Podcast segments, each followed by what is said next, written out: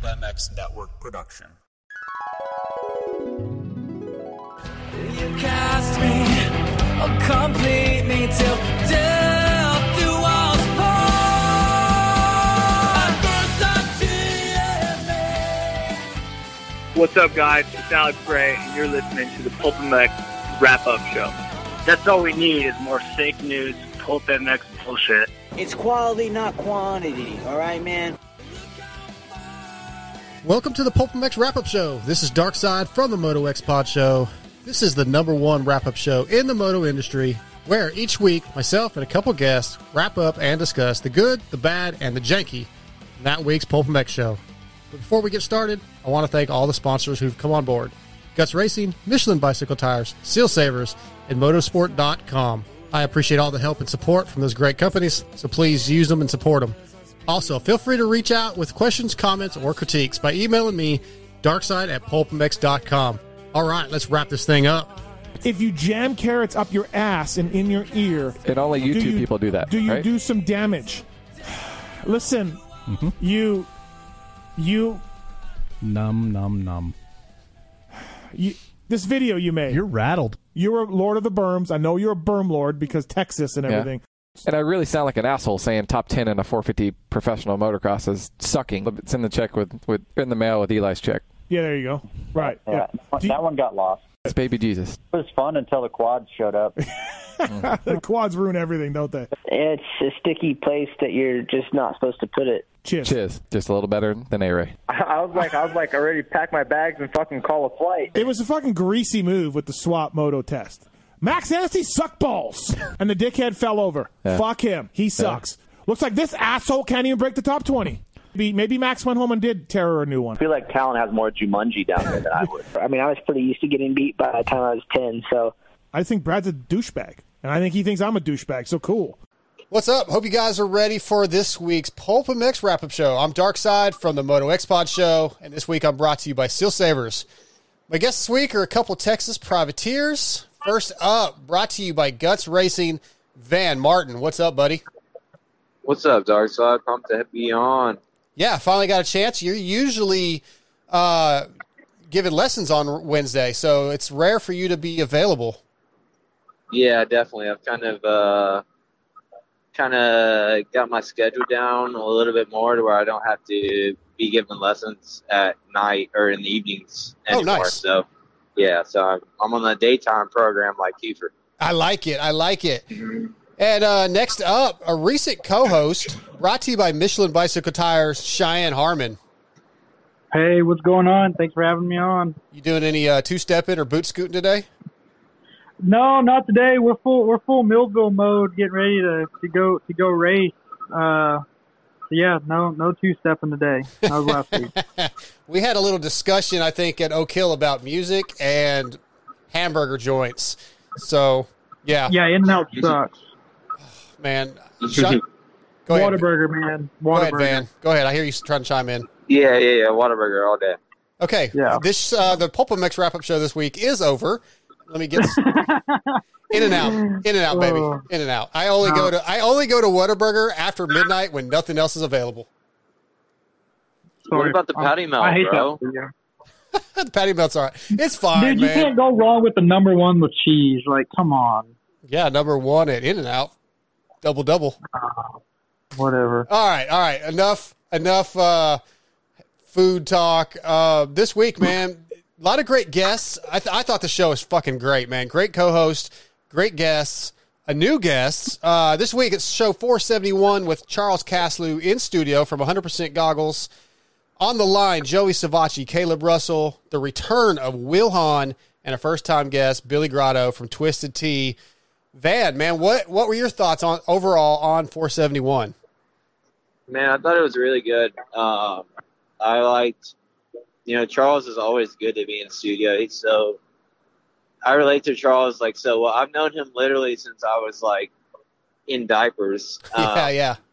Charles used to actually bring me around to the track and bring me riding at like three palms and local tracks. He like helped train me when he was a bad dude racing pro and was bringing me to track. So it's it's cool to hear uh, Charles in the studio and then yeah, Wil's back. That's that was cool to hear. He's always very entertaining, and uh, yeah, and Caleb, I, I I've talked to Caleb a few times too. He's super cool, and he was really open on the show.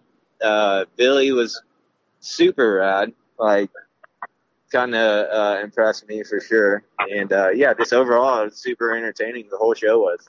Awesome. How about you, Cheyenne? What would you think of episode 471? Well, I don't think there's ever been a bad episode, but uh, yeah, no, yeah, right. no, it was good. Yeah, right. no, it was good. I uh, like Monday nights, like my like that's like my news night. I just sit in sit in my beanbag and I watch the Pulp show. But uh, yeah, no, it was good.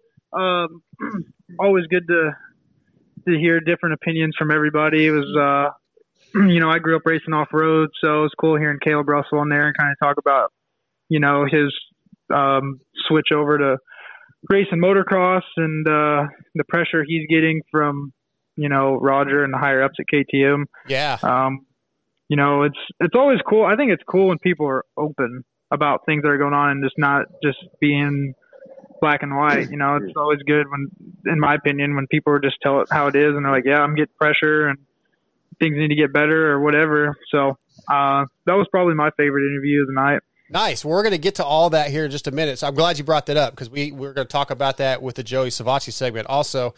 Uh, yeah, I thought it was really great. They started off with a discussion about the the video that Marks made about Aaron Plessinger. Did either one of you watch that? I'm so proud to be part of this carrot ear fuckers movement. I'm I really feel I really feel like I'm helping I helped pioneer this. Yeah, yeah. I was I was there, you know, but that yeah, that video was fucking awesome. Well, yeah, he so he made a, a quick little video with the description: Star Racing running out of money for bonuses, sabotages Plessinger, just basically as a joke. Kind of feel like it was uh, in reference to maybe some of the Hopper videos, uh, but this leads into a discussion uh, about that Steve brings up. What is up with YouTube people? This is the golden. shit that gets views, man.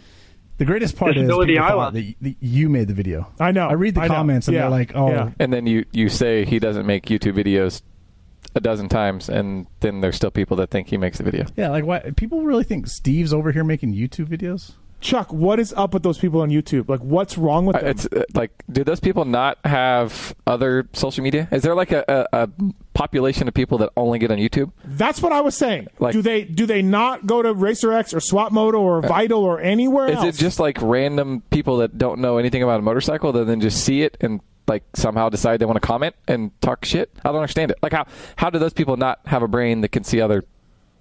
I don't know, man. I don't know, man. Even if the source isn't racerx.com to get like a, a really good, I just- credible source, anywhere. they don't see it on like right. Instagram, Facebook. Right? I think the YouTube commenting population is just Again, like if I like motocross, like oh, I like motocross. you're subscribing and following something I, on I'm gonna go learn more about motocross. I'm gonna watch it on TV. Oh, look, there's a site called Racer X. Oh, there's a site called Swap Moto. What else is going on here? Let me read these guys. Let me like wh- wh- what what is wrong with these people? Yeah, even if they go to Vital's forum for their source, they're still more educated than these. Listen, Right? I will. I will say, I'm all about people being involved in the sport, like in any way, shape, or form. But some of the stuff that that these people are getting into is just it's a little silly to me. It, it, it, Like- it- I imagine the other sports have this same stuff as Oh, yeah. type of shit. It's not just sure. Supercross, motocross, right? Yeah. It- so but why? yeah, why? Why YouTube? Is it again carrots? Is it carrots? It must be. Clearly, there's carrots. if you jam carrots up your ass and in your ear, and only do YouTube you- people do that. Do you right? do some damage? All right, uh, Cheyenne, I'm going to go to you first on this. I was waiting for your laugh with the carrot to discuss. But uh, so he's he's not like like it, it's a rele- or it's a uh, relevant discussion, right? Because there are some odd things that get put up on YouTube that people or even Vital, it's very similar, where people say these crazy uh, predictions or news stories or whatever, and then people believe they just go all in and they don't even seem to check the really relevant or the the pre- premier sources, like he said, Racer X, Trans Transworld, Pulp MX, whatever. It's very strange. Yeah, I mean, I I don't know. I mean, these guys are looking for clickbait. I feel like. I mean, this Hopper dude. Uh, again, I I don't know the dude personally. Just I've seen his videos, and he seems like he knows a little bit about racing. I feel like he knows better than a lot of the things he's saying. So it kind of makes me think it's just for clickbait. And I mean, hey, if that's what you got to do, that's what you got to do. Uh, if I'm wrong, I'm wrong. But I mean, that's kind of how I think about it. Okay. Uh, the the only positive you can take from this is I feel like dumb stuff that gets put out like that. At least there's people maybe from the outside, not in racing, that like see it, and maybe it's you know there's getting more uh, conspiracy theories, so to say, Yeah. that might d- draw people into the sport, which is always good. More people, the better for our sport, I would say. So I think that's a positive you can look at that more people are coming through and seeing and hearing stuff. But I mean, but yeah, I mean, far as It's not for me. It's just not my yeah, my far, taste. far, yeah. I mean, far as far as you know, people like you or you know, people who are in the industry, like it's just like, dude, what the fuck did I just watch? It's I had a great reference um told to me earlier. It's like on Billy Madison when he's in kindergarten and he's sitting there and and listening to story time. Yeah. It's just like what is dumb. okay, Vann, your thoughts. I want to get your thoughts also, but yeah, it kind of. Ba- I, I like what Shiny kind of pointed out. Like, if there's some random fan that finds one of these crazy videos, just by, or not even a random fan, a random person that finds these videos and he goes, "Huh, I kind of want to know more about the sport now." I guess that would be a positive, but I find it hard to believe that's bringing in any people. But what do you think about the, what Steve said about the YouTube people?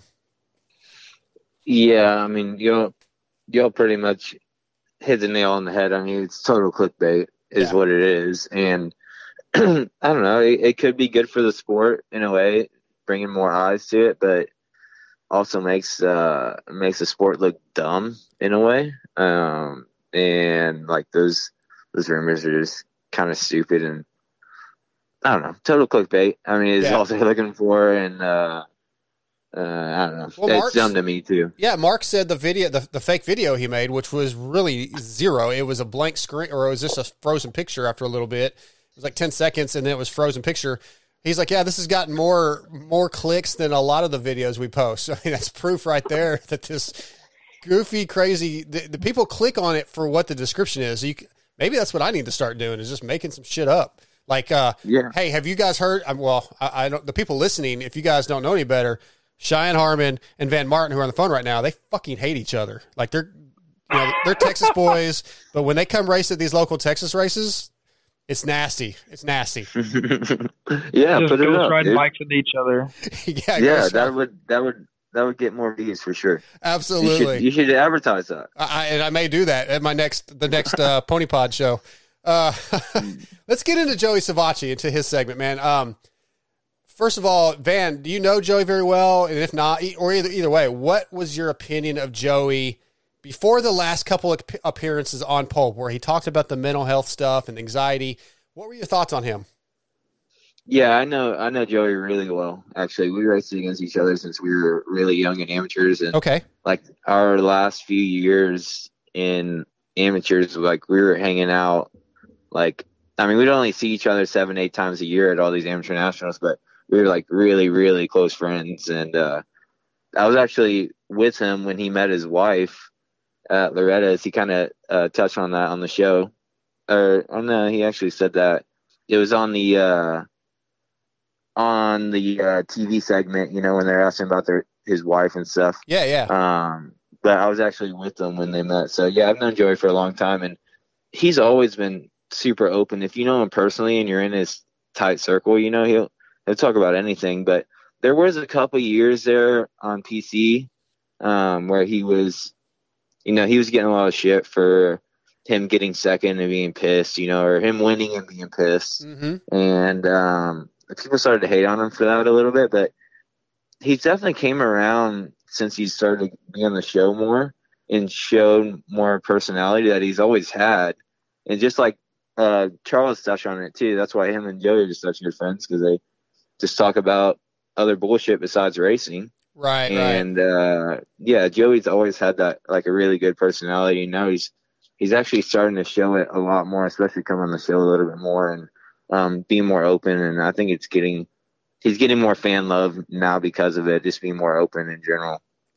Okay, what about you, uh, Cheyenne? I mean, do you have any thoughts on him? Because I appreciate him coming on and being open about this stuff. And I'm gonna play a piece of audio from Monday night in a second. But um, what are your what are your overall thoughts on Joey and what he had to say? Yeah, I mean, I don't really know him personally at all. Just Okay. from you know racing. That's it. Um, yeah, no, I mean, like I like I said earlier, it's always good. I feel like when you can get some of these guys who you nobody really knows too much about, so to say, other than what they just see on TV or on the track, to open up. Yeah. I think it uh, definitely helps with their fan base, helps people relate to them more. Um, Yeah, yeah, he I mean, on uh. He he touched on that.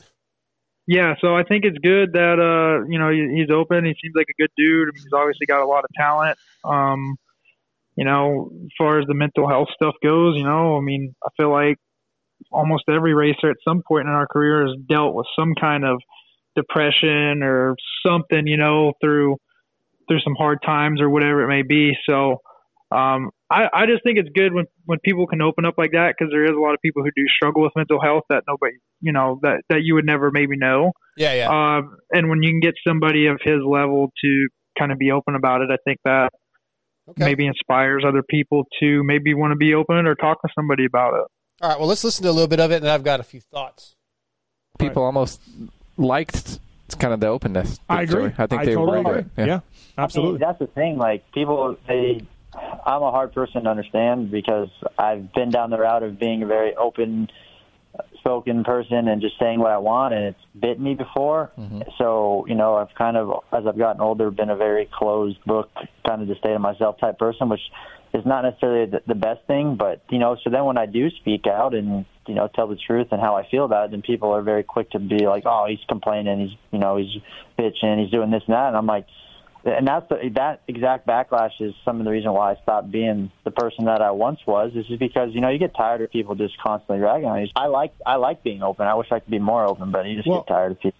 There's a lot more media involved when you're closer to the front than when you're in tenth, which under, understandably so. You know, most people don't want to see what's going on in tenth. They want to know who's winning. And if Joey goes on a rant about how he crashed last week and hurt his shoulder and you know he really wasn't feeling good, people go, "Oh, he's fucking making excuses and whatever." If if he says, "Oh, it was a great race. I did really good. My Dunlop Yeah. tires hooked up thanks to whatever," Yeah. people are like, "Oh, he's just a robot. Doesn't say anything." Like you're Yeah, you're damned but- if you do, damned if you don't. but in that but that 10 I- second interview. I would 100% advise Joey to go back to the way he used to be because, and, and ignore the people that say excuses.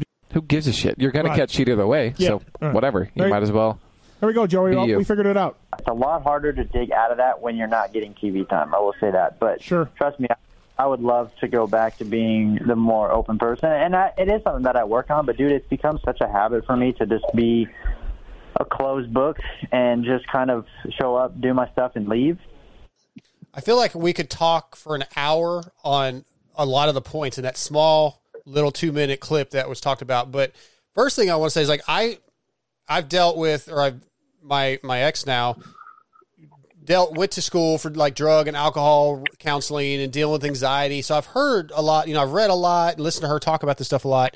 And it pains me to hear him say that he can't be himself because like you said, Cheyenne, we all have dealt with pre- not just racers. Everybody has dealt with depression or some sort sort of anxiety, and then to know that this guy is like, well, I can't be myself because I'm going to get shit on. And some people can deal with that. Some people can just say, all right, well, that's just part of it. His personality clearly it bothers him, so he shut himself out. He's not being as open generally as we would like. On the Pulp Show, he's been pretty open. He's probably done that in some other interviews, long form maybe. But when he's on the podium or when he's at the races, he closes off. And dude, Vann, that makes me feel really bad for him on a personal level. That's not a comfortable way to to live. And we've seen other racers in the past, you know, maybe it leads to depression, maybe it leads to, you know, even in life, it could lead to alcohol and drug abuse or whatever. Once it's just kind of a scary situation, and I feel really bad for the guy after hearing him. But I am also happy, Vann, that he opens up on the show and discusses it, so maybe it will open some eyes. Yeah, hundred percent. Um, you got to be happy for him because I mean, just like y'all were saying and what they said on the show, it's, I mean, really, we're all people. Like, if, all, us racers are supposed to be so hardcore and um, so tough that, I mean, we're kind of raised that you don't really want to show pain. You know, you don't want to show what you're actually going through to the public, really. You kind of block it out because you want to be a tough moto dude. But Right, right. um, him, him opening up is almost like tougher in a way. You Oh, know? absolutely. And, uh, yeah, it's uh, it's it's cool to see all in general, like just him him opening up and letting everyone know kind of what's going on, and and it'll it'll really gain him more respect in the long run. Yeah, and Cheyenne, what Caslew said, like you're gonna, you're damned if you do, you're damned if you don't, right? People are gonna shit on you if you're honest. People are gonna shit on you if you just do your sponsor reads on the podium, whatever. Like you might as well just like be yourself, right? You, I mean, but that's easier said than done for some people. But it's a really good point. Yeah, no, it definitely is. I mean, it, that's kind of really what it comes down to is is just be yourself, do what makes you happy, um, and, and not try to please everybody because you're just you're not gonna. It's not possible, you know. So you might basically doing that. You're almost catering to a crowd, uh, a certain crowd of people if you act a certain way. And um, I, I think it's just more important to be yourself. And I think a lot of the riders who are themselves, um, you know, they. I mean, Jet Lawrence is the best example. I mean, if, I don't feel like the kid puts on the front. I mean, he, they both, him and his brother, just both kind of say it how it is, and they're themselves, and they're probably two of the most popular dudes in the sport right now. Yeah. So, um, yeah, I think it's important that you know you just be yourself, but at the same time, if you're going through stuff mentally and you're struggling, then uh, it's very easy to shut people out and um, just kind of just be this black and white, so to say, and um, that's just something he's personally going to have to work through with himself. Yeah, and Steve says all the time, like not everybody can be Adam Cianciarulo or Jet Lawrence and have those personalities, and that's okay. But the the the defining uh, idea here with him is he is kind of he wants to be more open, but has been made to feel like he can't be, and that sucks. The the only thing that really bothered me was he made a comment, and I don't remember the exact quote, but it was like saying that hey, the media is not as interested when you're back in tenth. And that kind of like I actually texted C right away. I was like, bullshit, dude. I have texted him seven, eight times this year when he's not done that well and been like trying to get him on the show because I still want to talk about his program. And he has not responded one single time. And I even I verified that the number was right. So that kind of like I was a little butthurt over that. But I was like, no, dude, I, I tried, but you're not responding. And maybe that's just the hole he's in right now where he doesn't want to do that. You know, Steve is a bigger platform, so he chose to do it. But that was the only issue I had with it. But um, and they went on to discuss his, to discuss his. Steve brought up his improvements and getting back to where he was. Supercross, I felt like there were some really good moments for you. Um, like you said, maybe some bad habits that you had to break, and but uh, there were some really good rides there. And I, I feel like you're slowly. It, it's like it's there, it's there, and then you kind of have a shitty race, but then it comes back. Like I feel like you're close to getting back to where you were. Dude, honestly, like I've struggled with my starts this year more than ever before, and it's weird because I You're generally a good starter. Yeah. Missing a year and maybe Mm-hmm. the confidence isn't as high as it used to be. Like I still feel confident when I line up, but um, you know, like at this point, it's it's become one of the biggest issues I have. And not saying that if I got the holeshot, like that we'd be on the podium, but getting the holeshot would be putting myself more up front Mhm. and forcing myself in that situation and, and getting my feet wet. And it's hard to get your feet wet when you're Yeah. not putting yourself.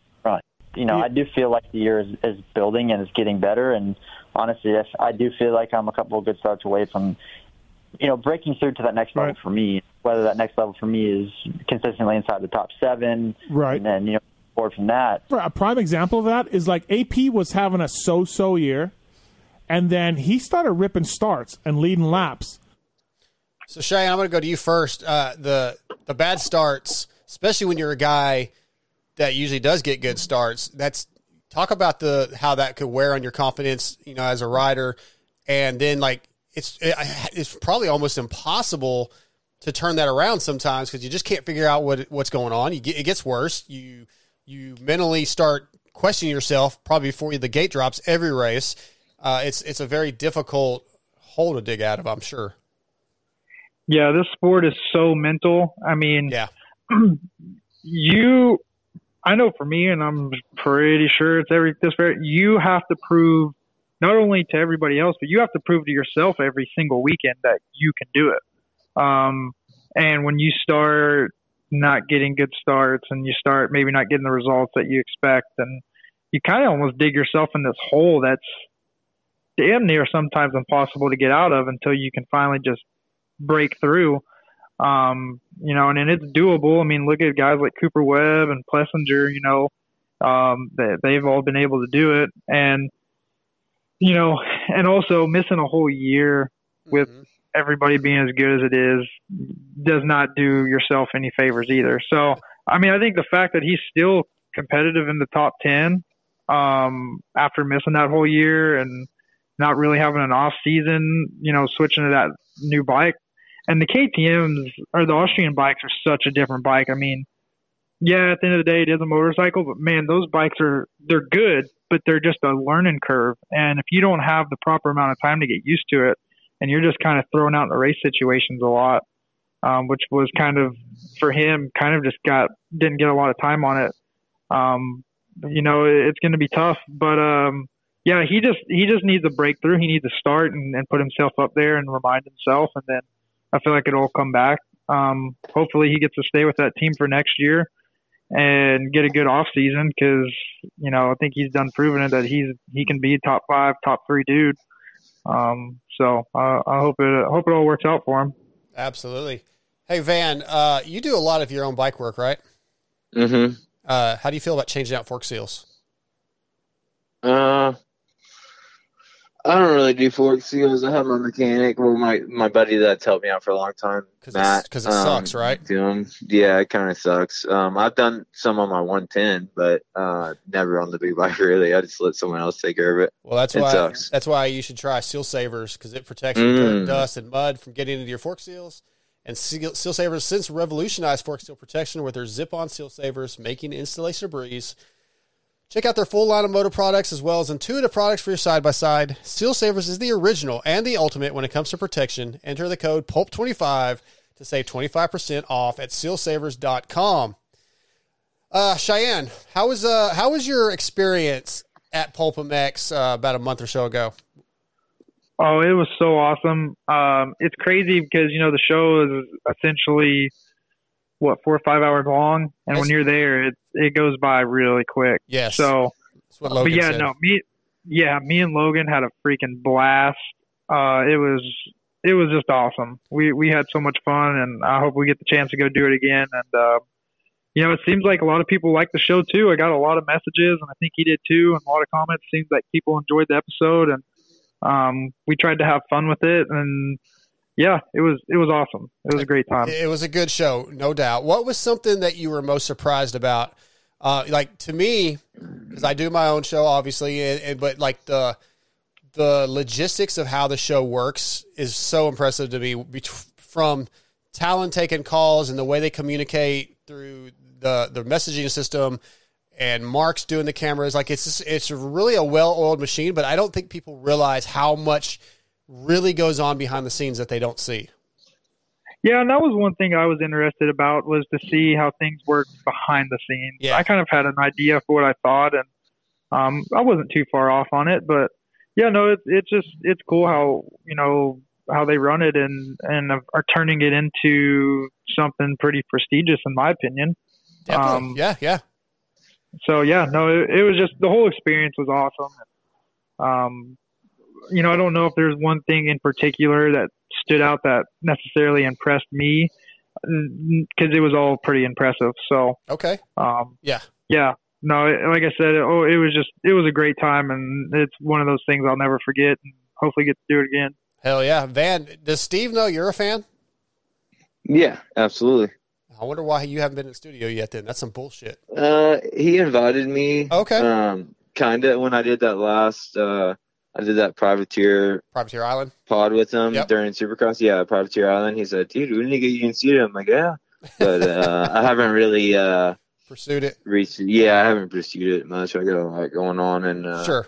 I know he's got a lot of good co-hosts all the time too. So You got a favorite? I- Uh, Mm, I mean, Keefer always cracks me up. It, it, he's got to be. Yeah, he's yeah, mine. he's up He's there. I don't, I don't really, yeah, I don't really know Keefer personally, but um, dude, he's he's funny as hell. Yeah, it's funny. I just I don't have this in my notes, but you just made me think of it. So when I called in, you guys remember like Steve was like, "Hey, have you talked to Keefer? Right? We were he he wants to talk to you about the relationship stuff. He's got he's got some things to say." So I texted Keefer, and Keefer was like, I, "I have no idea what he's talking about." Which this is the second fucking time that this has happened. And the, the last time Steve was lying, or Keefer was lying, because I was like, dude, just be honest. I don't even remember what it was, the topic was. And he finally, like, oh, it was the front fender. It was the fucking graphics. And Keefer's like, yeah, I don't know what he's talking about. And then I finally was like, dude, just be honest. I, I'm like, we're friends. I can take it. And then he was honest. But I, I still feel like he's probably doing the same thing. Like, he probably does have shit to say, but he thinks I'm going to be offended. So, Keefer, I know you're listening. It's cool, man. We can talk. Well, let's talk. Uh, all right. We know Dylan. we know Frank- you're in a dark place. uh, it's getting better, man. It's getting better. I sign on my house tomorrow morning. Uh, I'm going to finish painting, and hopefully the studio will be. I'll be putting the studio together. That's the first thing I'm going to do. Actually, uh, probably Saturday and Sunday. So it's it's getting better, man.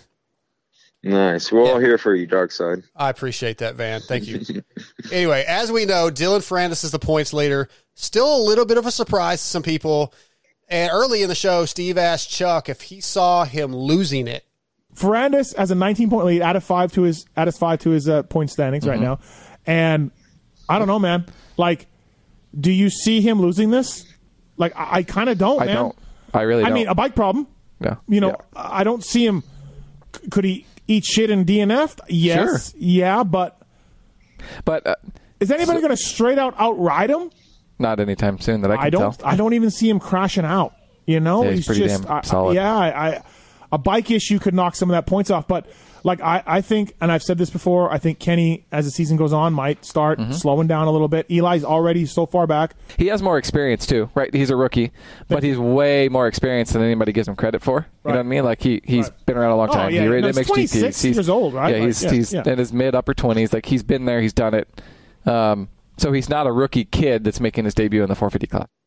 Ah, that's a good point, Caslu. Uh, Vann, are you on board with their opinion that Dylan's not going to throw this thing away? Probably nobody's going to beat him straight up.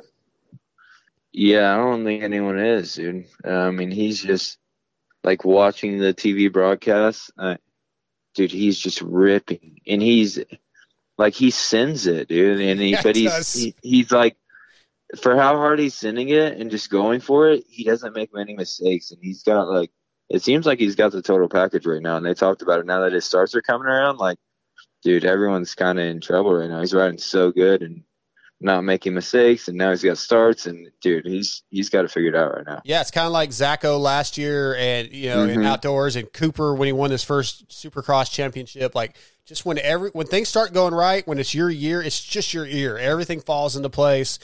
Uh, yeah, it seems like it's heading that way. Cheyenne, how about you? Do you have a different opinion, or I mean, uh, it- I think we forget. Some people do forget or don't realize that he is technically really more of a vet. He's a vet. He's been around, right? I mean, he's done a lot.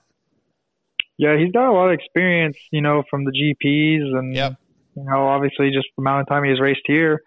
I mean, yeah, he's kind of got it going on, but you know, it's racing. Anything can happen. At the end of the day, um, all it takes is one moto of his bike blowing up.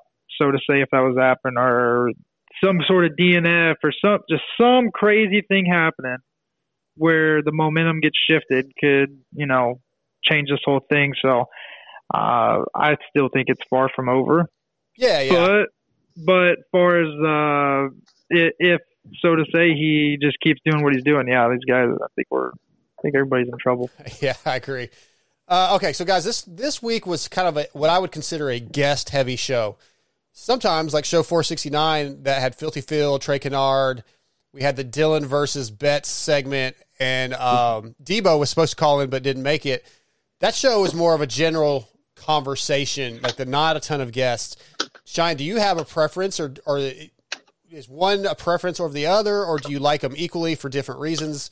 Does it matter how the show flows as long as it's good content?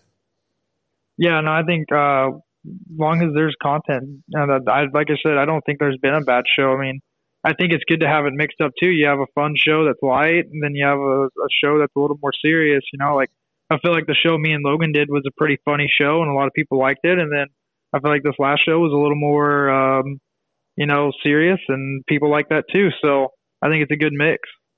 Yeah, I, I agree. Uh, Vann, how about you? Do you do you have a preference? Uh, I wouldn't say I have a preference really. I like what Cheyenne say, said. Um, I think they're all good shows. I mean, if you're a fan of the sport and like to learn more about the sport, I mean, you're getting so much knowledge about so much. I mean, just off the track stuff, on the track stuff, on every single show. So every show is entertaining. But um, this one, yeah, being being more guest um, heavy, or what do you call it? Yeah, guess Um, he- that's what I said. Guess heavy. yeah I- it was we got a lot of different sides of it you know like Mm-hmm. with uh what was the twisted teas guy's name um The, the who? yeah yeah Oh, Billy Grotto. was- Billy Grotto. Yeah. billy Twisted billy Tea. yeah yeah, that was like a a change up too a Yeah. guy kind of from the outside um that's now getting into the sport like Yep. we don't get that that often and so that was that was kind of a new like guest segment I felt like and uh like it was it was cool to hear all sides of it so I kind of like the the more guest heavy side of things if I had to choose one really Okay. Now, Cheyenne mentioned earlier that he he kind of chills out Monday night. He listens or watches the show live, which I think that's my that's the way I do it. I watch it. But what's what is your listening habit, Vann? Do you listen throughout the week normally, or do you, you know when you're traveling to a race or tr- a track, or how do you usually listen? Um, I literally just finished a show right before you called. Um, Yeah, it's not easy I- sometimes getting it in before Wednesday night. Mm, No, I don't. I don't really have time on Monday night just to sit down and listen to it. Yeah. And uh, so, like Tuesday morning, usually I'm pretty pumped. Like on my drive to pick up kids to bring them to the track, I start listening to the show. But then I got to pick up these kids, and they don't want to listen to it. So then I listen to some music. Then I jump on the tractor, and I'll throw the show back on. And then I bring the kids home, and I'll put back on music. And then I drive by myself back home, and I'll throw the show back on kind of the whole week is kind of in and out of music and listening to parts of the show until I finish it. Usually, like on Wednesday. That's cool. You, you make it, you savor it, you make it last throughout Mhm. the week. Yeah. I do, dude. And like even when I'm on when I'm the on the tractor like every day or the dozer, um, I throw the show on and it's. I've actually started to go away from that because I feel like I can't really take it in when I'm like doing track work. Sure. Uh, I'm like super focused on what I'm doing and listening to the show, so I'm like, I feel like I miss parts almost. Um, but so I've kind of changed to just driving mainly when I drive back and forth, commute back and forth. Very cool. All right. Hey, Cheyenne, what's uh, what are your thoughts on Guts Racing, man? You you, you uh, use them?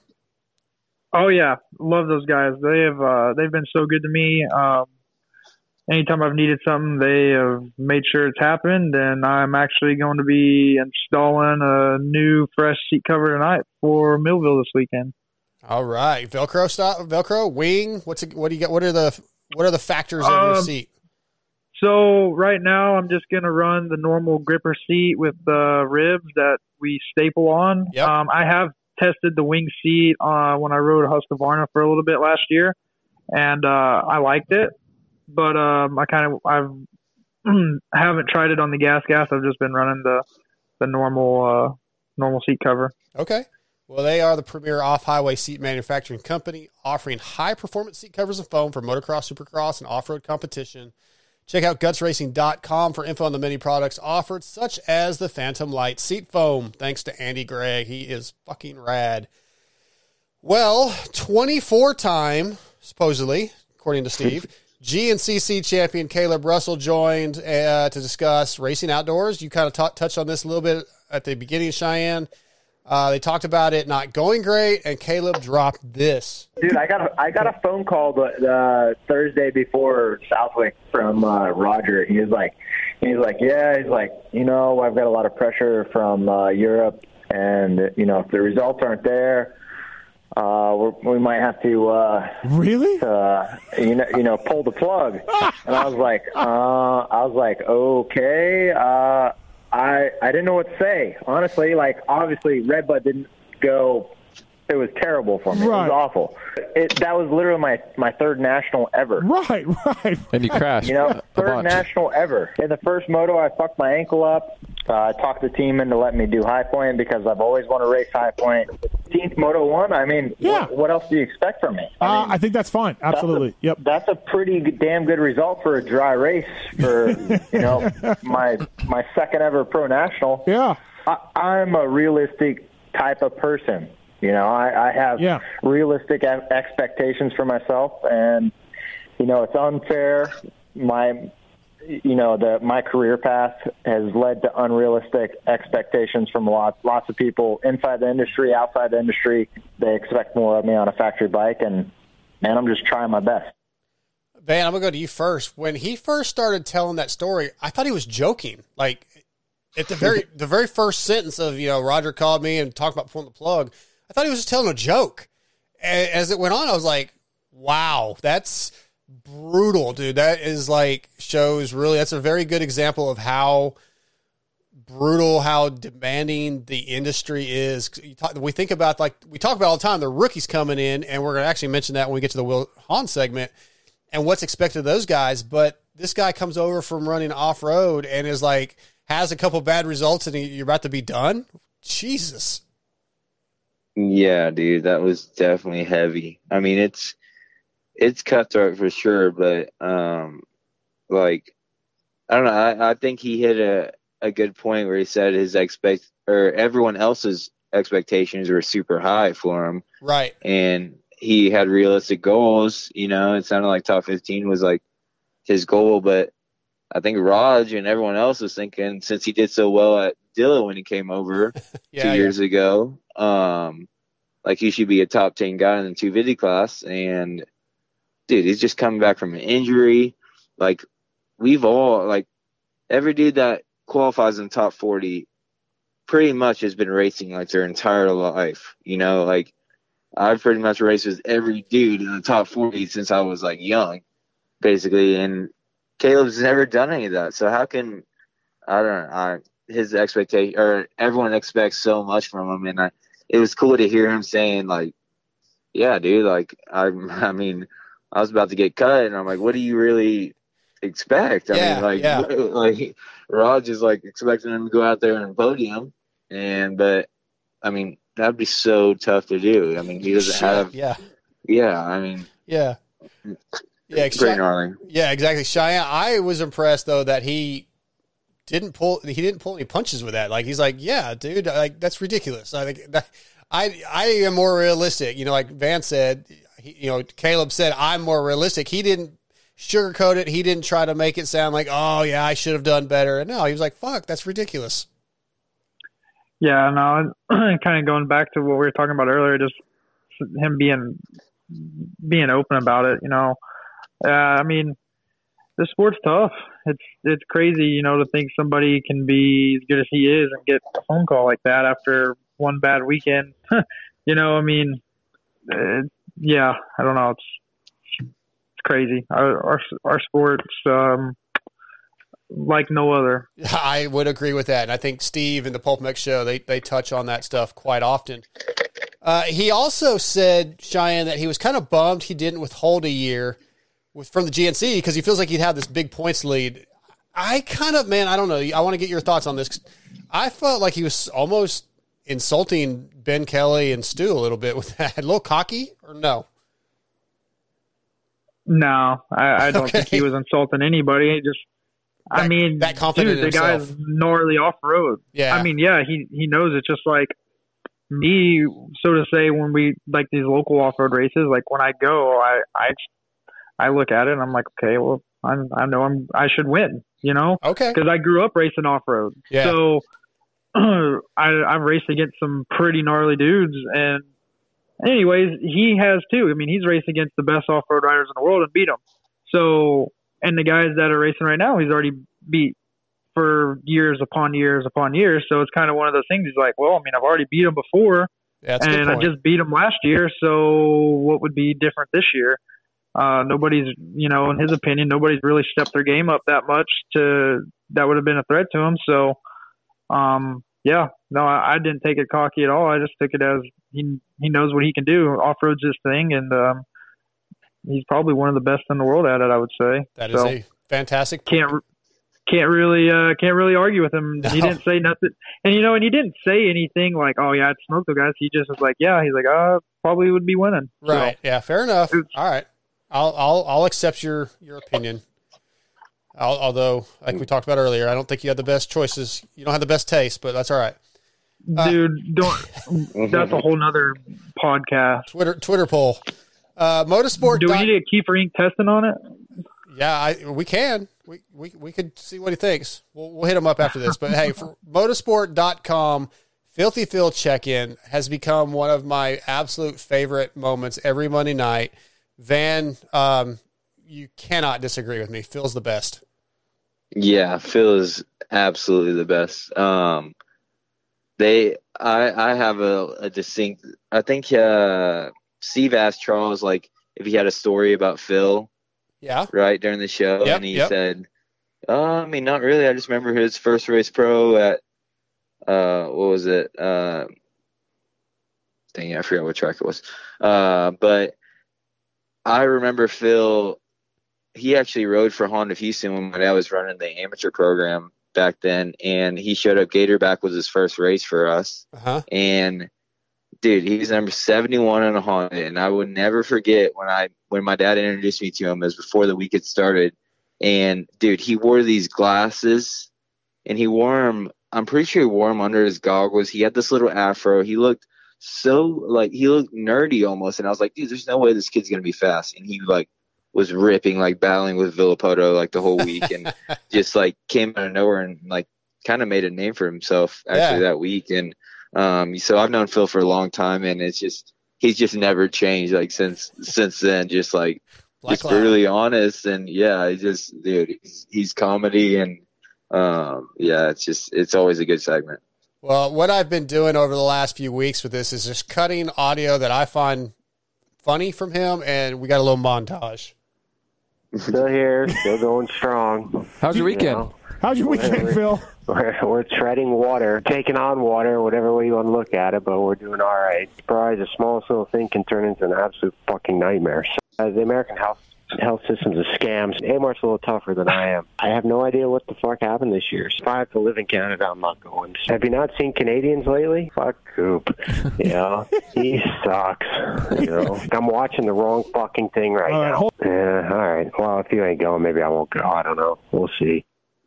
All right, uh, Cheyenne. Not not as many gold quotes as the last few weeks, but I I thought the greatest part of the Phil interview was when Weege called in. Yeah, no, it's uh,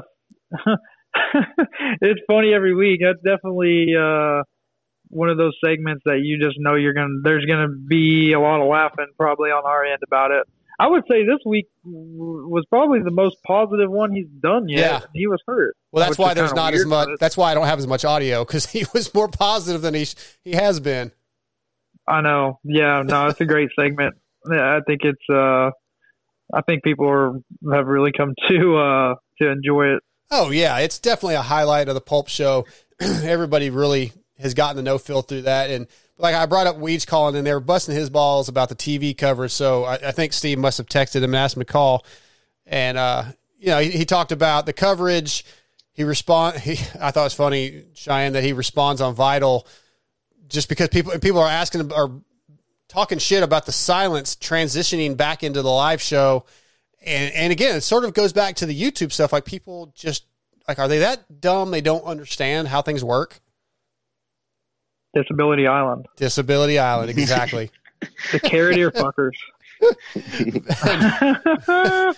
Yeah. I tell you what, every time I see a fucking carrot on the show or one of those videos, I about lose it. yeah, that's all. And again, Marks, I just man. could not be more proud to be a part of that. That was also, I think, the first time my my intro got used. Oh yeah, me and Logan about pissed ourselves. Yeah, I was like, I knew it was coming because I had already been sent it on Twitter, and yeah, it's whatever.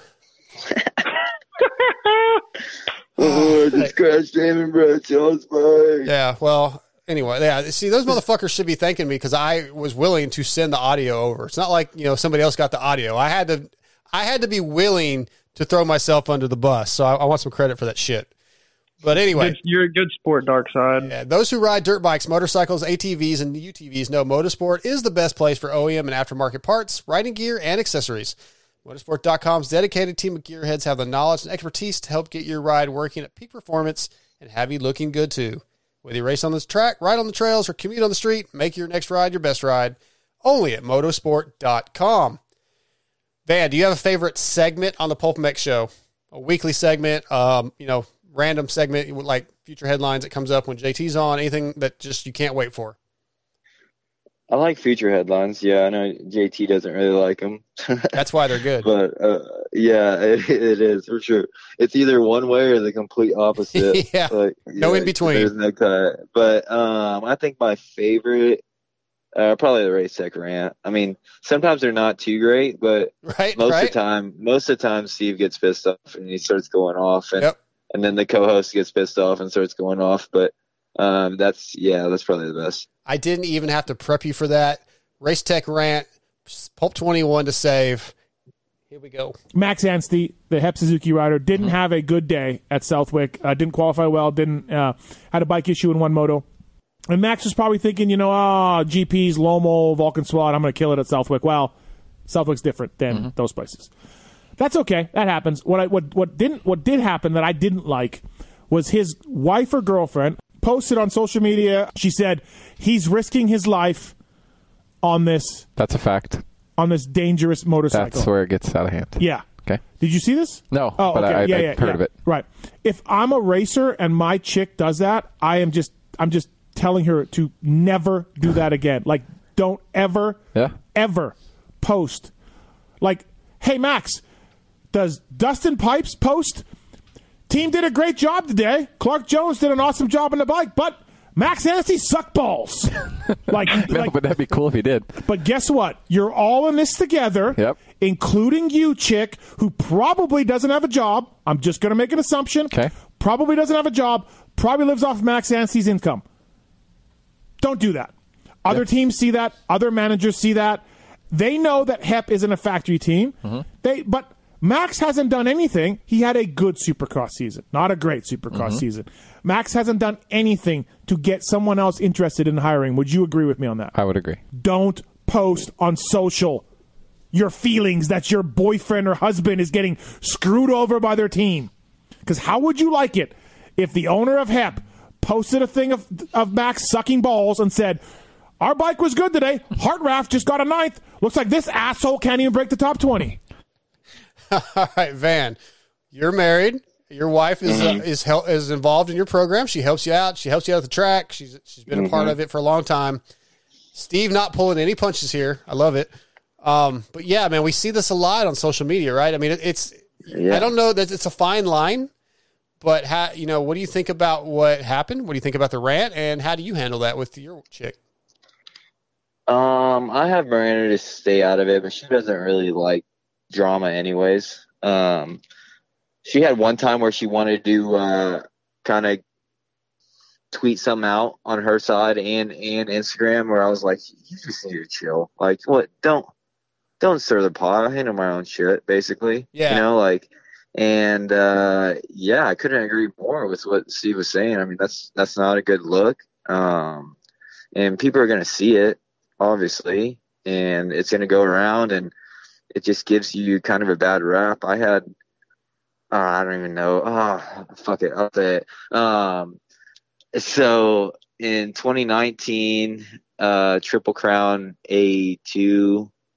Anaheim, I don't know. It was either Anaheim one or Anaheim two or something like that. Well, if it was a triple And, crown, it wasn't uh, Anaheim one. Yeah, it was a triple crown, and uh, I actually pulled the holeshot in the LCQ, and uh, I Chiz ran in the back of me, high sided, crashed. It was like the only main event he didn't make all year, and he posted a video of it.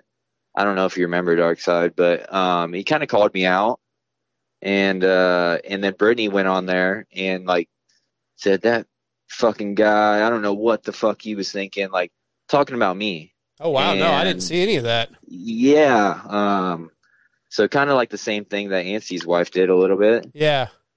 And uh, yeah, I wasn't too fond of that, especially I bet. because um, yeah, she like they he didn't tag me, she didn't tag me, but obviously I saw it, and then I had some fans on my side kind of defending me because I had the holeshot and I just came over, and uh, he wasn't too happy about it. She wasn't happy about it, and I, do wanted to be like, now. Yeah, yeah. yeah, and I I kind of wanted to be like, Miranda has bought some of her shirts that that Brittany was selling, and I I almost wanted like on one hand to be like, yo, like I and she even had some of her friends buy some of Brittany's stuff, Uh-huh. and I almost wanted to be like, look, you're losing business just from like social media, like going off on something that you don't even need to be a part of, basically.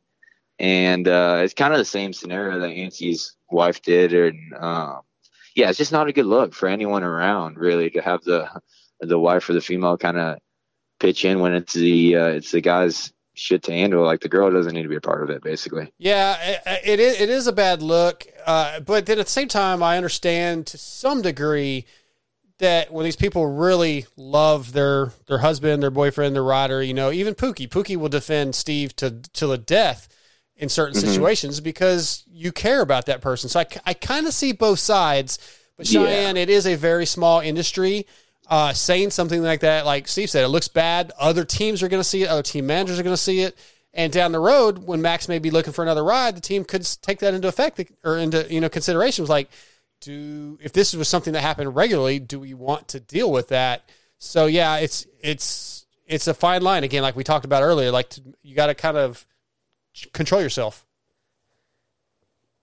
Cheyenne. Yeah, yeah, no, it's um, yeah, it's a small industry. I didn't even see the post. I just I saw it on Twitter like hours after the race. And Yeah. So word spreads fast. Trust me, I I know all about it. So um, yeah, no, it's just uh, I don't know. Our industry is just again, it's a different industry, and um, It is. But I mean, I, I think If- you probably have but- that in major sports too. I would think. I mean, I, I don't know. Right. Janelle, J- what's her name? Janelle Bündchen ever gets on Twitter and fucking defends Tom Brady or not, but I'm sure it happens in other sports. It's also, it's just, I'm sure that this won't affect him in the future with anything. I mean, it's a one-time incident. So if she was on there every week saying Yeah. something, Yeah. then then yeah. But a one-time thing, I'm sure. By the sounds of it, things aren't going great with the team, Yeah. and probably nobody's happy, and frustrations and tensions are getting high, and um, so yeah, maybe it wasn't the right thing to do, but um, heat of the moment. A heat of the moment thing. I mean, I think we've all done dumb things, and I'm sure there was a discussion about it. I'm sure they'll all work past it, but I have a hard time thinking that that will affect his personal stuff in the future. Yeah. Um, I, I love that Steve brought it up though, like, right? Because like this, go ahead. oh, I was just gonna say, I mean, as small as our industry is, people do forget about stuff after a little period of Yeah, time. once as the well. next once So, the next thing happens.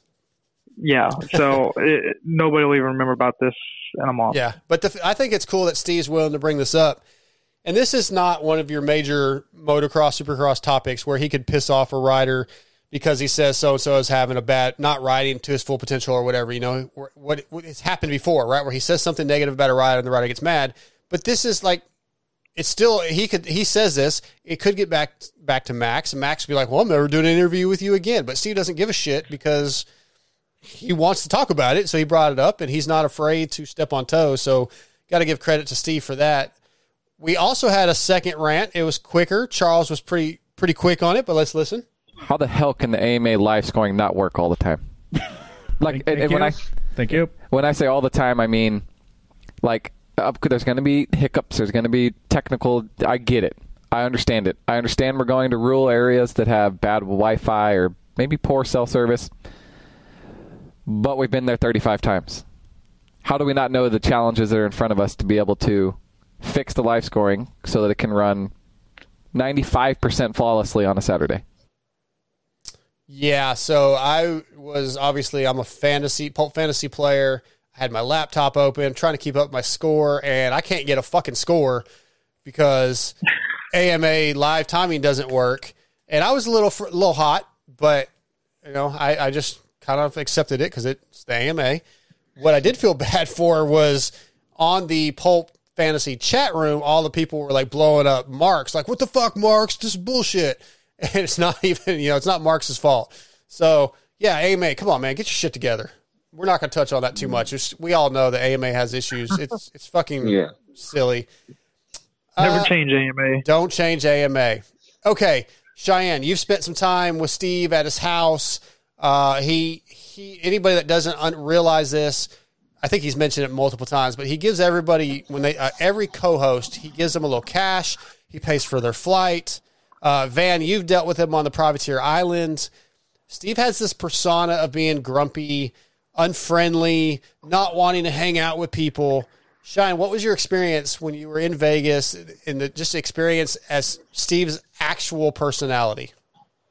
No, he was uh he was awesome and he was very personable too and uh you know it wasn't like he thought he was too cool for us any in any sort of way and me and Logan were both kind of blown away that you know he paid for our flights and hotel and even the little bit of money he gave us was like whoa like really? Like yeah. sweet. Thank you.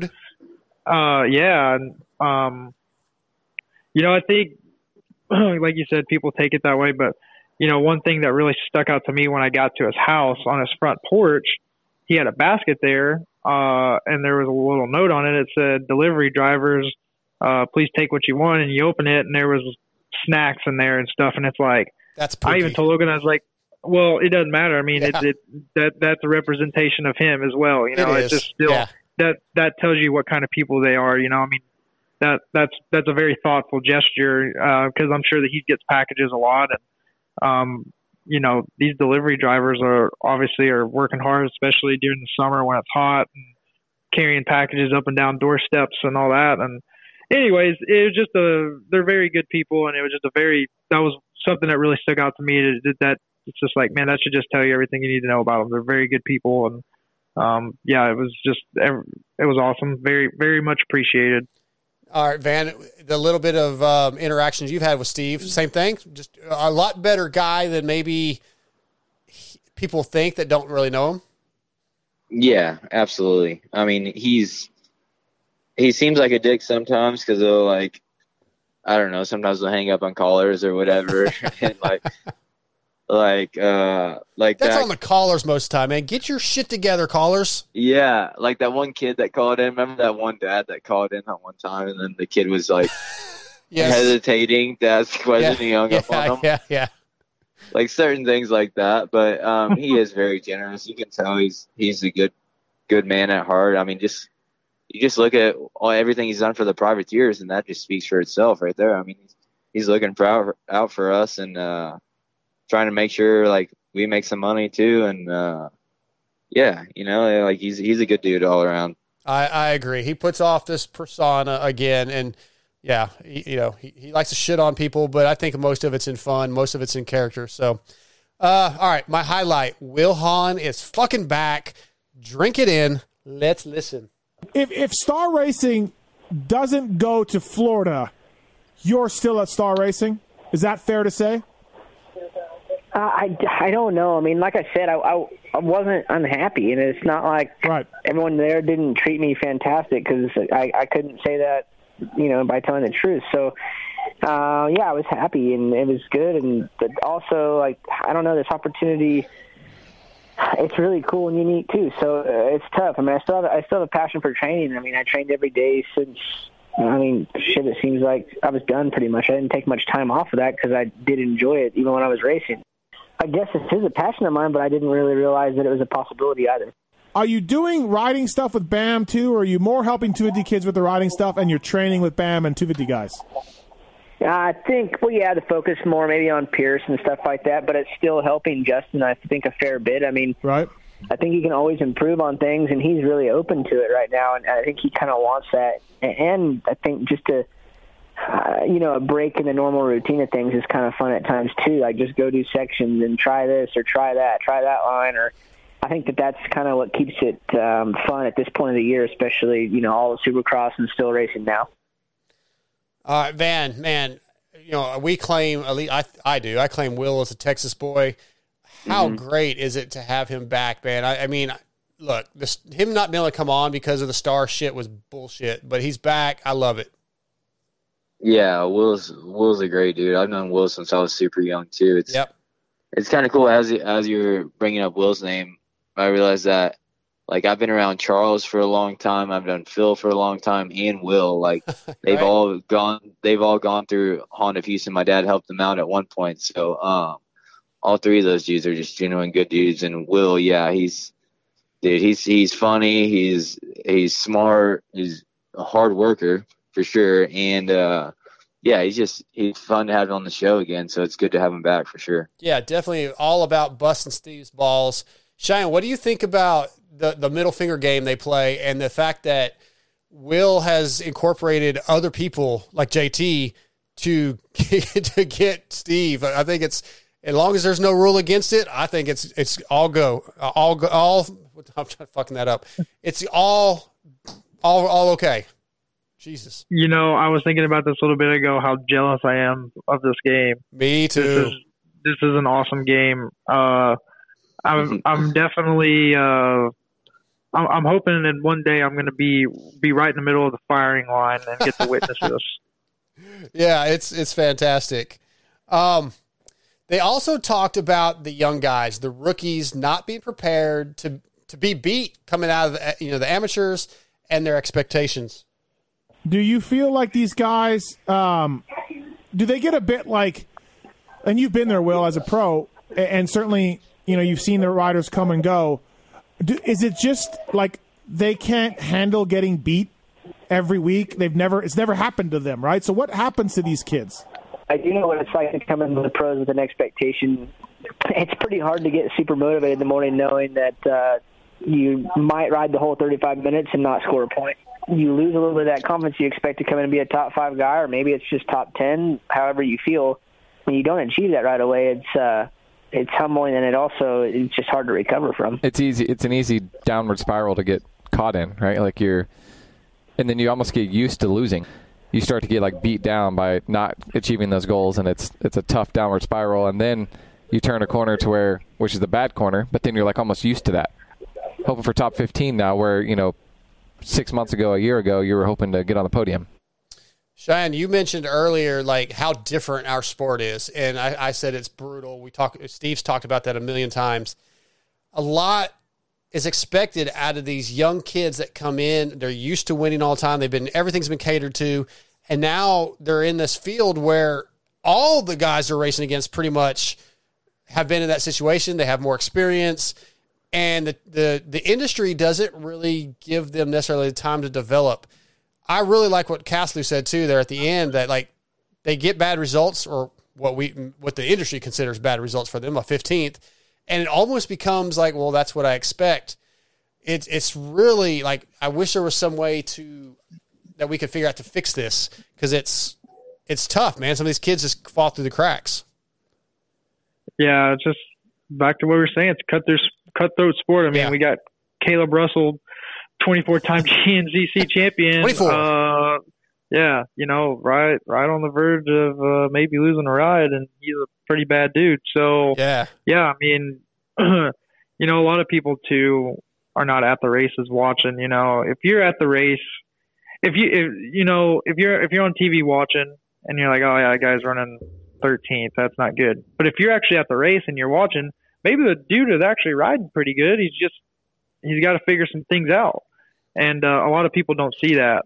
You know, they just see the our sport is very black and white. It's whatever your result is on paper, uh, that, that that's where you're at. You know, a lot of people don't look at, okay, damn, that kid was riding actually pretty good. He just he needs some more time. But uh, yeah, no, everybody, it's just it's it's wild. It's we need you to win right now that, that yeah If you ain't first, you're last, Yeah. pretty much. Yeah, man. How about what are your thoughts on it, man? I mean, it's um, it sucks, man. We take a kid like Thrasher right at the beginning of Supercross, like, oh boy, is this kid even gonna have a ride next year? And then all of a sudden he starts, he gets a couple, you know, does really well, starts gets a couple good races, and all of a sudden you're like, it just, it's so uh, wishy washy almost. Like these kids just, they're too young to handle all that. I think right off the bat, you got to give him a few years.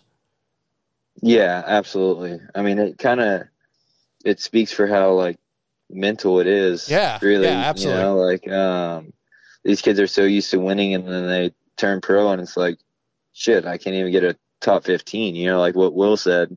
Um, he came out of amateurs, and then it was like, you're expecting a podium, then all of a sudden you're like, holy crap, I just raced 35 minutes and barely scored a point. You know, like yes, yes. dude, it's just like a, it breaks you down. Like it's so hard to come back from, and um, yeah, it takes years to get over it. And there's been, but there has been like those, you know, those generational talents, as they call it. Um, like you know, RV came out of amateurs, started winning right away. Canard, um, Dungey, Jett, back in the day. Yeah, I mean Jett.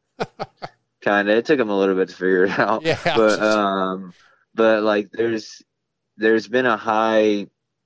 I don't know. There's uh, like a high standard, or I mean, uh, like we what we talked about with Kailub. It was just The high expectations. expectations, like right away for some of these kids, and when you don't re- meet it right away, it's it's harder to turn the shit back around, you know, and uh, that's what a lot of these kids are dealing with, and and they're hoping all these teams are hoping that these kids are going to come out of amateurs winning everything and just go straight to winning, and that's kind of what the kids are thinking too. But when it don't happen, it's you got to kind of readjust your goals and then try to keep building from that, and it, it just takes time, and it's dude, it's it's frustrating. I know that, and it's uh, it's it breaks you down, and it's hard to rebuild after that. No doubt. Uh, Vann, we talked. to, I asked you who your favorite co-host was earlier. What are your thoughts on Randy Richardson? Oh, I like Randy a lot. He's he's always a good one. He's he's comedy, straight comedy. Straight comedy, and also a proud sponsor of the Pulp MX Wrap Up Show through the Michelin bicycle tires. In 1891, Michelin patented the first detachable bead pneumatic bicycle tire, and to this day, Michelin continues to innovate and produce world-class podium finishing products for both road and mountain bikes. If you'd like to ride the same Michelin bicycle tires as mountain bike legend Cam Zink and 2019 EWS champion Sam Hill, visit bike.michelin.com for all the details of Michelin's extensive range of bicycle products. All right, just a few more things to touch on. Uh, I called in, and there was a couple topics when I called in. Cheyenne, do either one of you watch the press conferences? Um, sometimes, but not more often than not regularly. Not not too often. Yeah. Okay, so uh, the guy, I think last week brought up that the backgrounds that we use on Zoom or they look unprofessional. Uh, the bandana, okay, I'll give him that one. It's funny. I had somebody reach out to me today and showed me some pictures from press conferences. In well, let me ask you this, Vann. What do you think the most popular sport in the entire world is? Mm, soccer. Okay, would you agree, Cheyenne? Y- y- y- mm, I don't know. I'm not too much into sports, but yeah, that or yeah, I guess I guess okay, so. worldwide, I think soccer is, and he sent me a pre- like some screenshots of press conferences, and all the press or a bunch of the press anyway in soccer had the same the backgrounds like that. I felt like it's more professional because it shows who we're affiliated with, and then we throw our sponsors in there because just like the racers do. Uh, the guy, you know, so yeah, I don't know.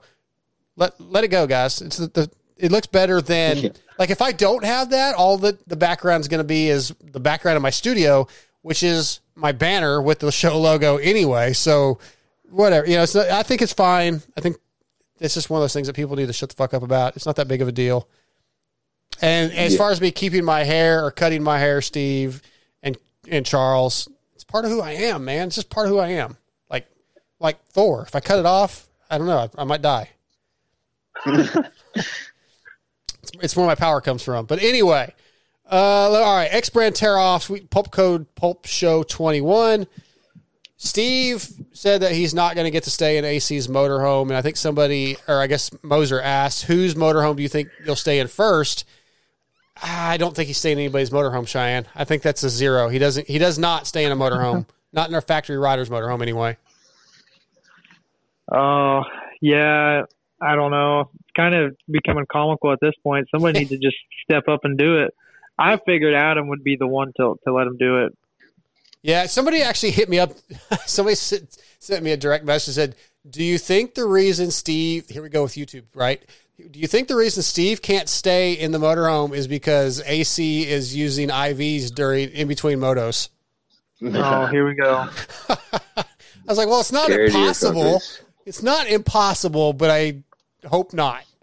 Uh, the other thing from the X brand that I kind of thought was funny is that it came brought got brought up, Vann, that Cameron McAdoo thinks RJ is loose. That's pretty good. Yeah, that's a good one for sure. I think they're uh, they're pretty equal there. They're both pretty loose. All right, Pot last the kettle black. Yeah, yeah. The last uh, guest I want to talk about, obviously, we touched on him, is Twisted Teas, Billy Grotto. You guys really dug him. A lot of people really dug him. Um, he was kind of like a hype man. Like I thought he was, you know, he was. I'm not even going to say who he reminded me of, but he he was fired up. He's very passionate about the fans of the sport, and he said, you know, he didn't know much about our sport van, but it didn't take him long to uh, get interested in it, right? And he, and, the, and he also mentioned that the culture of their company is family. What I like about this is how passionate he is to be a part of the sport, and this is the kind of outside sponsors that Steve talks about all the time that we need. And it seems like as of right now, this company is is very much in, and I loved it. Yeah, for sure. That was that was a super cool part to hear from him. I mean, like a dude that usually when you get a big company like that, it's because someone started off as a fan of the sport. Yes, you know, and yes. that's what Steve talks about that all the time. But to know that he didn't really know much about moto. Yeah, and, Dustin uh, did all this. Yeah, big props to Dustin, dude. I mean, I always knew he was smart when we were on like TPJ together, and then to see him start the uh, start the team, the HEP Suzuki team, and now now getting Twisted Tea and and like actually developing that relationship, and now they're seems like they're full on board moto. I mean, mad props to Dustin, dude. It's super cool for that, and uh, yeah, I liked how um, he talked about how Twisted Tea is. It's not really like a bar, you know, uh, like you don't see the Twisted Tea advertised in bars so much. You see it more like outdoor events, and Yeah, it just yeah. seemed like like a perfect fit, like a family environment, like just something outside. And yeah, it, it really does seem like a perfect fit. Like there it seems to be like looking from the outside, it looks like it should be a success. So it's it's cool to see it growing, and it's cool to see that they're happy with it too. I agree. Cheyenne, what were your thoughts on him? I know you said you liked him.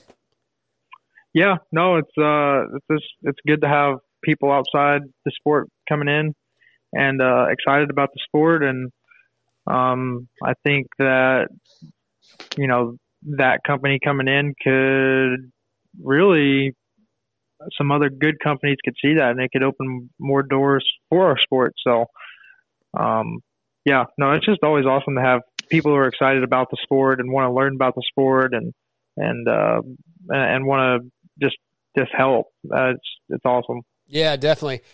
All right, guys. I think for the most part, that is a wrap for me for 471. Before I uh, close this thing out, Vann, is there anything that happened during the show? Anything about Pulp MX? Anything at all that you want to touch on uh, before we close this thing? Um, no, I I think I'm good. I just, uh, it's cool what what Steve's created over there. I mean, it's. I look forward to the show every week for sure, as I know a lot of people do, and uh, it's cool that he's. I mean, he's a good dude, like we what we Yep. talked about, and um, just giving back to the privateers is always super rad for me to see, and uh, yeah, it's uh, it's definitely growing and getting bigger, and I'm turning people on to the show too, and uh, yeah, it's uh, it's cool what he's got going on there, and I hope to see it just keep going. I know he's planning on retiring here soon, as he says, but um, yeah, no, it's it's it's cool. I enjoy it every week. Awesome. Uh, Cheyenne, anything from you? Can I have my own race tech rant real quick? Absolutely. Can we keep the FMF Privateer Power Award for privateers who are actual privateers? Well, how do you de- how do you define a Oh, privateer? dude, Yes. I'm about to I'm about to open up a can of worms and I don't give a fuck. Okay. Okay. I'm in my garage before you call, changing tires, putting exhaust on, getting ready to leave at 6 a.m. in the morning and drive 13 hours. Some of the guys That's who have won the privateer, some of these guys who won the privateer power award are flying into the race pitting out of a semi. Now, the guy who won it this last weekend is a badass dude. It's fucking solid. I am. This is in no way, shape, or form a knock at the rider. This is not necessarily anything to do with the riding. But uh, if you're flying to the race, you're not having to prep your own bike. You've got extra motors sitting in a rig, extra suspension, everything you need. All you got to do is worry about riding. I don't consider that privateer. When I've been on teams and I've got to fly to the race, I don't consider myself a privateer. So I think that they need to keep this to the guys who are legit privateers. I don't care if the guy got fucking 30th. They need to start looking at the dudes who are driving in in a U-Haul van, driving in in a beat up van, who are really struggling to make it and trying to make it happen. Um, that that that's just Yeah. where I'm at. I'm sure Vann agrees with that because For sure. we've we've both been in the same. sit- We've both been in a rigs. We've both driven the races. We've both worked on our own bikes. We've both ridden some dang good bikes. You know, we know the difference. Yeah. So I I think that they need to make this award uh, truly about being a privateer. I don't even think they need to base it off who had the best result as a privateer. I think they need to start really looking at guys who are like, yeah, I mean, give it to guys who are making it in the show. But I mean, dude, there's there's plenty of guys making it in the show that, I mean, that I know for me, I've got one bike, and that's all I've got right now. Yeah. Okay. And so are some of these other, and so do some of the, these other guys that are that are out there chasing the whole series. I mean, there's a reason the racing outdoors is tough, and I spent a lot racing Supercross doing it on my own, and that's why I wasn't even going to race any outdoors. But the racer in me kicked in and said, "I want to go race." Right. but, right. um, you know, there there's a lot of badass dudes who, I mean, Chris Cannon, like I've seen that dude in a U-Haul truck too many times, and he got 14th last weekend. I mean, yeah, he might get the privateer power award this weekend for that, but you know, like guys like that need to be getting it more so than somebody who's getting to fly in other races and and essentially living somewhat of a factory ride in a sense. Maybe not to pay, but you're you're still getting to fly in and not have to worry about all the stuff that a true privateer is and and and that guy's been a true privateer before too, so he knows the difference as well. Anyways, that's just my rant. Um I like Yeah. it, dude. That's fantastic rant. Absolutely. Um, Yeah, dude, I agree with that a hundred percent. Like, just like what what you said, even if the dude gets freaking twenty fifth, but like we we each knows the background of these dudes, like what they did during the week. Even some like a lot of these privateers, and say like they had a tough week. You know, their bike, their practice bike blew up. They didn't get to practice all week. Like maybe shed some light on that kind of side of the give that give that dude the privateer power award because he's literally in his van his practice bike broke or something and like i don't know dude. I i just like Cheyenne was saying i've i've been on both sides where i've literally had no money to my name and like drove overnight in a van and made it happen and got like a 20 second or something. And dude and then the next weekend like this dude that's on a satellite team uh gets the privateer power award and i'm like like the first actual privateer that was straight up in a van. You know, like, dude, I I I I couldn't agree with that more. And even sometimes I feel fortunate, like this year riding for All South, like getting to fly to the races, um, getting some stuff, you know, paid for a little bit. I I almost don't see that as like a privateer deal. You know, I was very fortunate and because I know the other end of it too. I know we're paying them for all these bills and being a straight privateer, like sleeping in your van. It's yeah, yeah. it's a lot tougher. It's it's a true privateer life, and um, I think they I think they should award those guys for sure. That is a very great point, and you're right. And I think maybe I don't know how they change that, right? I mean, I don't know who makes that decision, but it's something that they uh, hopefully they'll hear this and maybe see what Steve has to say about it, what he thinks. But uh, other than that, and again, this is no way, shape, or form a knock at Yeah, the riders yeah. who get it. No, it's I- just that's clear. Yeah, that's clear. Yeah. I, I mean, yeah, that's you're right. There's, there's guys like yourselves, and you know, I think like Travis still, Nicky, maybe or who, uh, Nagy, right? Didn't Nagy used to like he would sleep in his truck, even like if somebody offered him a room, it seemed like he would sleep in his truck. Yeah, Yeah. I heard that. Yeah, so yeah, those are hardcore guys. They deserve all the help. So good, good one, man. I like that, Cheyenne. Uh, okay, I so like that's going to be a wrap for episode 471. If you guys have any questions, comments, anything to add to Hello Pookie, hit me up, darkside at pulpmx.com.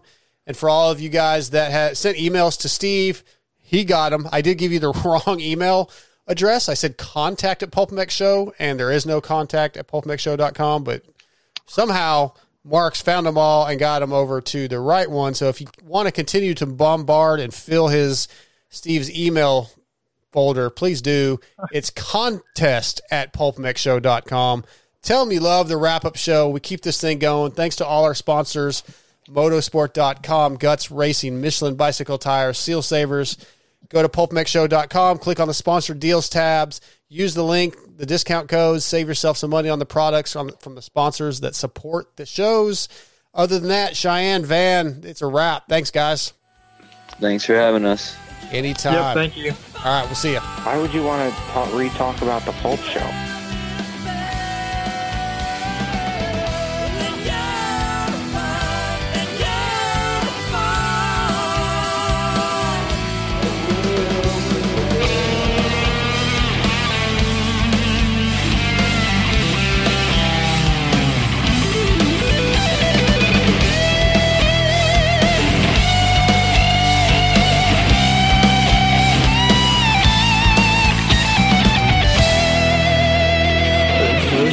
see you.